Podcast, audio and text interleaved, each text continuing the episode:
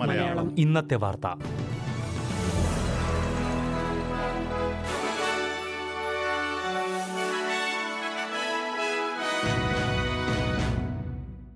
നമസ്കാരം. S B S Malayalam ഇന്നത്തെ വാർത്തയിലേക്ക് സ്വാഗതം. ഇന്ന് രണ്ടായിരത്തി ഇരുപത്തിരണ്ട് ഡിസംബർ രണ്ട് വെള്ളി. വാർത്തകൾ വായിക്കുന്നത് ദിജു ശിവദാസ്. ഓസ്ട്രേലിയയിലേക്ക് തിരിച്ചെത്തിച്ച ഇസ്ലാമിക് സ്റ്റേറ്റ് അംഗം നീൽ പ്രകാശിനെതിരെ ക്രിമിനൽ നടപടികൾ തുടങ്ങി. ഭീകരപ്രവർത്തനം നടത്തിയെന്ന പേരിൽ ആറ് കുറ്റങ്ങളാണ് നീൽ പ്രകാശിനെതിരെ ചുമത്തിയിരിക്കുന്നത്. തുർക്കിയിൽ ജയിലിലായിരുന്ന നീൽ പ്രകാശിനെ അവിടെ നിന്ന് ഇന്ന് പുലർച്ചെയാണ് ഡാർബിനിലേക്ക് എത്തിച്ചത്. ജീവപര്യന്തം തടവ് ശിക്ഷ കിട്ടാവുന്ന കുറ്റങ്ങളാണ് ഇയാൾക്കെതിരെ ചുമത്തിയിട്ടുള്ളത്. കയ്യിൽ വിലങ്ങണിഞ്ഞ് വീഡിയോ ലിങ്കിലൂടെ കോടതിയിൽ ഹാജരായ നീൽപ്രകാശ് ജഡ്ജിന്റെ ചോദ്യങ്ങൾക്ക് ഉത്തരമൊന്നും നൽകിയില്ല. ഇയാളെ ഇനി മെൽബണിലേക്ക് കൊണ്ടുവന്നാകും കേസിന്റെ തുടർ നടപടികൾ. ഓസ്ട്രേലിയയിൽ ജനിച്ച ഫിജിയൻ വംശജനായ നീൽപ്രകാശിന്റെ ഓസ്ട്രേലിയൻ പൗരത്വം കഴിഞ്ഞ സർക്കാർ റദ്ദാക്കിയിരുന്നു. എന്നാൽ ഫിജിയിലേക്ക് തിരികെ കൊണ്ടുപോകാൻ കഴിയില്ല എന്നാണ് ഫിജിയൻ സർക്കാരിന്റെ നിലപാട്. മെഡി ബാങ്കിനെതിരെ റഷ്യൻ ഹാക്കർമാർ നടത്തിയ സൈബർ ആക്രമണത്തെക്കുറിച്ച് ഓസ്ട്രേലിയൻ സർക്കാർ ഇതുവരെ ഔദ്യോഗികമായി ബന്ധപ്പെട്ടിട്ടില്ലെന്ന് റഷ്യൻ എംബസി വെളിപ്പെടുത്തി. റഷ്യൻ ഹാക്കർമാരാണ് ആക്രമണത്തിന് പിന്നിലെന്ന് ഫെഡറൽ പോലീസ് വെളിപ്പെടുത്തി മൂന്നാഴ്ചയ്ക്ക് ശേഷമാണ് റഷ്യൻ എംബസി ഇക്കാര്യം വ്യക്തമാക്കിയത്. ഹാക്കർമാരെക്കുറിച്ച് റഷ്യൻ അധികൃതരുമായി ചർച്ച നടത്തുമെന്ന് ഫെഡറൽ പോലീസ് മേധാവി അന്ന് പറഞ്ഞിരുന്നു.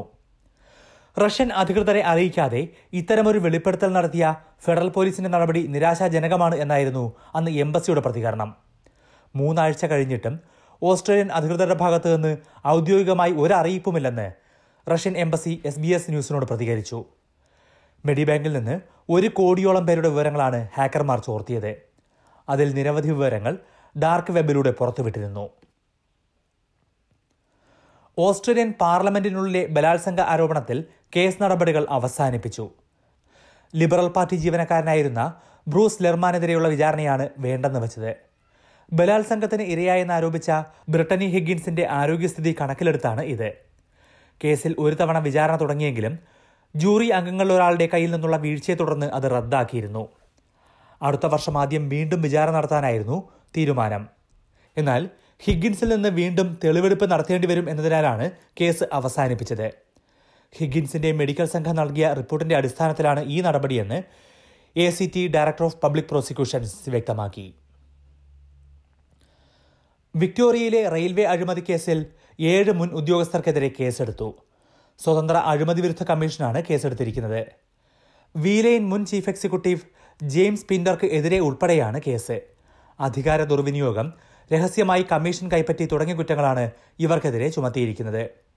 വീലൈനും മെട്രോയും പ്രവർത്തിപ്പിക്കുന്നതിനുള്ള ടെൻഡറിംഗിൽ അഴിമതി കാട്ടിയെന്നാണ് പ്രധാന ആരോപണം. ആരോപണത്തെ തുടർന്ന് ജെയിംസ് പിൻഡറെ രണ്ടായിരത്തി ഇരുപതിൽ സ്ഥാനത്ത് നിന്ന് പുറത്താക്കിയിരുന്നു. ട്രാൻസ് ക്ലീൻ എന്ന ക്ലീനിംഗ് കമ്പനിയുടെ ഡയറക്ടർമാർക്കും ജീവനക്കാർക്കും എതിരെയും കേസെടുത്തിട്ടുണ്ട്.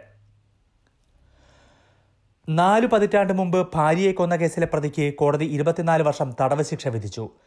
എഴുപത്തിനാലുകാരനായ ക്രിസ് ഡോസനെയാണ് ന്യൂ സൗത്ത് വെയിൽസ് സുപ്രീം കോടതി ജയിൽ ശിക്ഷയ്ക്ക് വിധിച്ചത്. പതിനെട്ട് വർഷം കഴിഞ്ഞു മാത്രമേ ക്രിസ് ഡോസന് പരോളിന് അർഹതയുണ്ടാകൂ. ഒരു ഹൈസ്കൂൾ വിദ്യാർത്ഥിനിയുമായുള്ള ബന്ധം തുടരാൻ വേണ്ടിയാണ് ആയിരത്തി തൊള്ളായിരത്തി എൺപത്തി രണ്ടിൽ ക്രിസ് ഡോസൻ ഭാര്യയെ കൊന്നത് എന്നാണ് കോടതി കണ്ടെത്തിയത്. മുൻ അധ്യാപകനാണ് ക്രിസ് ഡോസൻ ദയെ അർഹിക്കാത്ത കുറ്റമാണ് ഡോസൻ ചെയ്തതെന്നും പ്രതി ശിക്ഷ പൂർത്തിയാക്കുന്നതിന് മുമ്പ് തന്നെ മരിക്കാൻ സാധ്യതയുണ്ടെന്നും കോടതി ചൂണ്ടിക്കാട്ടി. കുറ്റം ചെയ്തിട്ടില്ല എന്ന നിലപാടാണ് ക്രിസ് ഡോസൻ ഇതുവരെയും സ്വീകരിച്ചിട്ടുള്ളത്. പ്രധാന നഗരങ്ങളിലെ നാളത്തെ കാലാവസ്ഥ കൂടി നോക്കാം. സിഡ്നിയിൽ അന്തരീക്ഷം ഭാഗികമായി മേഘാവൃതമായിരിക്കും. പ്രതീക്ഷിക്കുന്ന കൂടിയ താപനില ഇരുപത്തിനാല് ഡിഗ്രി സെൽഷ്യസ്. മെൽബണിൽ തെളിഞ്ഞ കാലാവസ്ഥ മുപ്പത് ഡിഗ്രി. ബ്രിസ്ബനിൽ മഴയ്ക്കു സാധ്യത ഇരുപത്തിയഞ്ച് ഡിഗ്രി. പെർത്തിൽ തെളിഞ്ഞ കാലാവസ്ഥ ഇരുപത്തിയാറ് ഡിഗ്രി. അഡലേഡിൽ തെളിഞ്ഞ കാലാവസ്ഥ മുപ്പത്തിമൂന്ന് ഡിഗ്രി. ഹോബാട്ടിൽ തെളിഞ്ഞ കാലാവസ്ഥ ഇരുപത്തിയാറ് ഡിഗ്രി. ക്യാൻബറയിൽ അന്തരീക്ഷം ഭാഗികമായി മേഘാവൃതമായിരിക്കും ഇരുപത്തിയാറ് ഡിഗ്രി. ഡാർവിനിൽ തെളിഞ്ഞ കാലാവസ്ഥ പ്രതീക്ഷിക്കുന്ന കൂടിയ താപനില മുപ്പത്തിയഞ്ച് degree Celsius. S B S Malayalam ഇന്നത്തെ വാർത്ത ഇവിടെ പൂർണമാകുന്നു.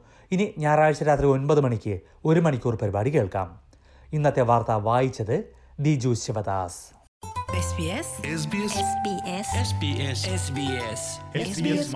ഇന്നത്തെ വാർത്ത.